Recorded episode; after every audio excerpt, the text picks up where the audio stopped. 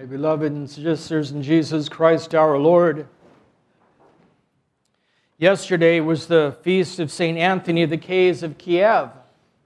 St. Anthony was a young man and he went to Mount Athos and he lived a life there. And through the inspiration of the Holy Spirit, his abbot asked him to go to Russia. So he went up to Russia, uh, to near in the area of Kiev, found a cave, and there he established a monastic community and so he's considered the father of monasticism in Russia. So yesterday was his feast day. When I was very young, I would always get excited when my Aunt Ida would come. My Aunt Ida was my godmother, and she was very much a second mother to me. When I was born, we lived in her house for a little while. And it's true, an infant will bond with the people around him, especially anyone that's holding the child for long periods of time. And that's the way it was with my godmother, my Aunt Ida. And so she has always been, she's now a blessed memory, a second mother to me.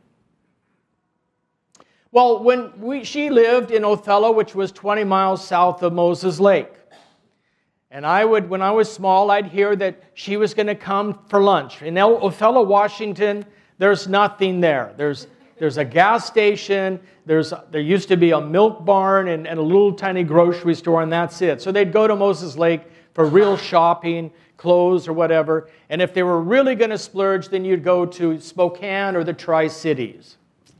So she was coming for lunch. And I remember being so excited when I was small and every time a car would come up, I'd run into the window. Was that her? No, was that her? And then as I got was a boy and I had a bicycle and I'd be riding around. And I'd go and I'd to kill the time and to get for her to get here, I'd ride around the block, hoping when I came around the corner I'd see her car. No, no. And then finally there would be. It wasn't that she was bringing me anything. No little toys, no little trinkets. It was just to be in her presence.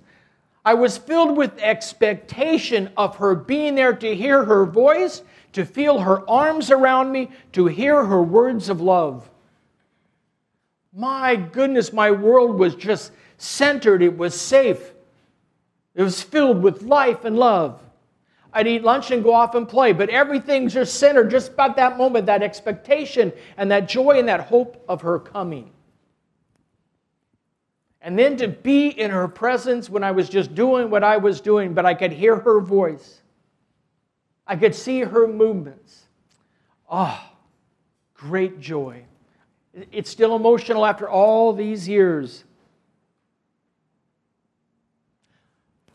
Our gospel today is written by Matthew. Matthew is writing to the Christian Jews.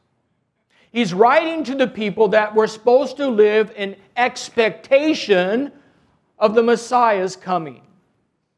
They were to be living in joyful expectation, watching for his coming. And this expectation went hundreds and hundreds and hundreds and hundreds of years. And it had been announced for hundreds and hundreds of years that it was coming. And when it finally came, the ones that were supposed to point out that the one that's the expected one, the one that's going to bring us deliverance and freedom and joy and peace, they ended up calling him the prince of demons. But the simple and the wise, who weren't caught up with their own long phylacteries, their own titles, they recognized him. We hear in our gospel today of expectation. Jesus had been in another area and he comes back and he's sought out by two blind men. They had been waiting in expectation for his arrival. What joy and what hope they had in their hearts when they heard he was coming. They found him out and they kept calling to him all the way right into the house. And Jesus heals them. Others were waiting in expectation as he was getting ready to go to another district. Men brought to him a man possessed, a mute man possessed by a demon. They were filled with expectation that they would be he, he, that boy would be healed. And he was healed. But others were filled with expectation too. They were the ones, the poor, that had the good news preached to them. Those words that gave them comfort and peace. In the prophecy of Isaiah we read last night, it told about the sign of who the Messiah would be. It said he would be the one that would open the eyes of the blind, the deaf would hear, the lame would walk, the mute would speak, the poor would have the good news spoken to them. And this was happening in their midst. Matthew records it that Jesus would go around, he would teach in their synagogues, and he'd preach the good news of the reign of God, and he would heal every form of sickness and disease. What expectations were they filled with? And then to have them met when they was in their presence. What joy it must have been in their hearts to follow him around to see the miracles, but more to hear his words and feel the love of just being in his presence. Just being there. Like it was for me and my God, but just being there.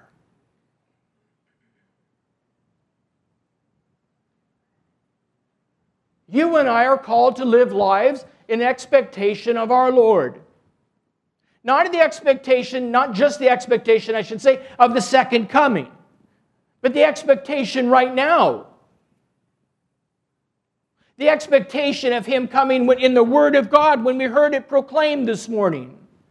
And the expectation of receiving His body and blood in our body, having it on our tongue, and then consuming Him. Did we wake up this morning with that expectation? Did we prepare all week in expectation for coming and being in His presence, for hearing His words? Was your heart filled with joy that the weekend was getting close? When you open up the scriptures, does your heart start to get excited that I am going to encounter that very one that healed the blind man, that healed the man, the man that was mute and demon possessed? This is our God we're talking about. Our God who became enfleshed. Otherwise, he's just a plastic Jesus on a shelf somewhere. He's real, and he wants to have an encounter, and he wants you and I to experience that love.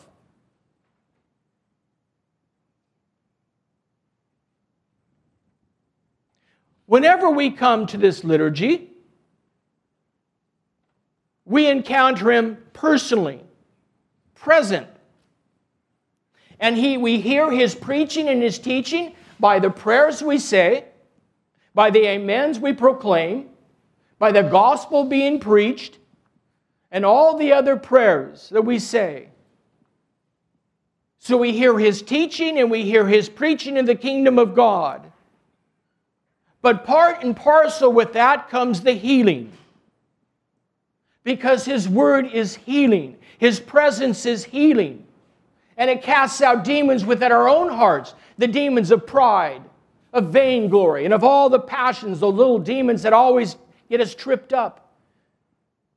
His presence casts those out as well.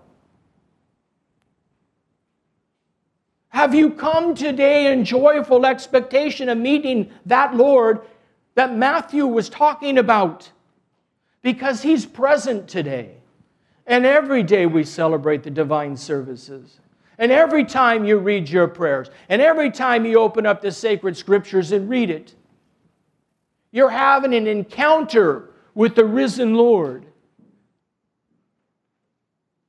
When you open up the Bible, it's just not the words, but it's the Spirit that's behind the words. It's Christ Himself that makes the words alive.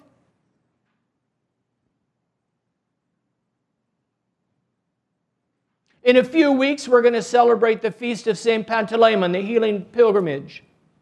We should be filled with excitement and anticipation that we're going to come and experience the grace and healings that God has prepared for each of us. Now, the healings may come, may not be what we want or what we think we need. But I guarantee you it's going to be what you need for your salvation because that's what Christ came for, was for your salvation. Then you may experience his love in the fullness in this life and in the life to come. And so we should be even preparing ourselves now in preparation for that event three weeks from now. Lord, open my heart, prepare me to receive the, the holy anointings, that I may bring about the healing that I need for the salvation of my soul. We are to be a people of joy and hope, living in expectation of the presence of our Savior in our lives. We don't need to sit here and wait for the, whenever He will come the second time. We ha- can wait. That, that expectation is fulfilled right now, right in our midst as we sit here today. He's here. And you're about to partake of his body and blood. And it's for the remission of sins and for life everlasting. And wherever he is present, he brings healing and deliverance. This is what your God has done for you. This just isn't something on a story that we leave on a shelf. This is real life. Otherwise, as I said, what are we doing? We're called to have a real encounter, to recognize that it's not just something of history, that His presence in my life, He has meaning in my life. So live in that joy. Live in the expectation of meeting Him continually throughout the, your day and your week and your years. And remember, whenever you pray, Whenever you celebrate the divine liturgies or the other liturgical services or read the sacred scriptures, you're hearing our Lord teach and preach and healing every form of disease and sickness within your own heart.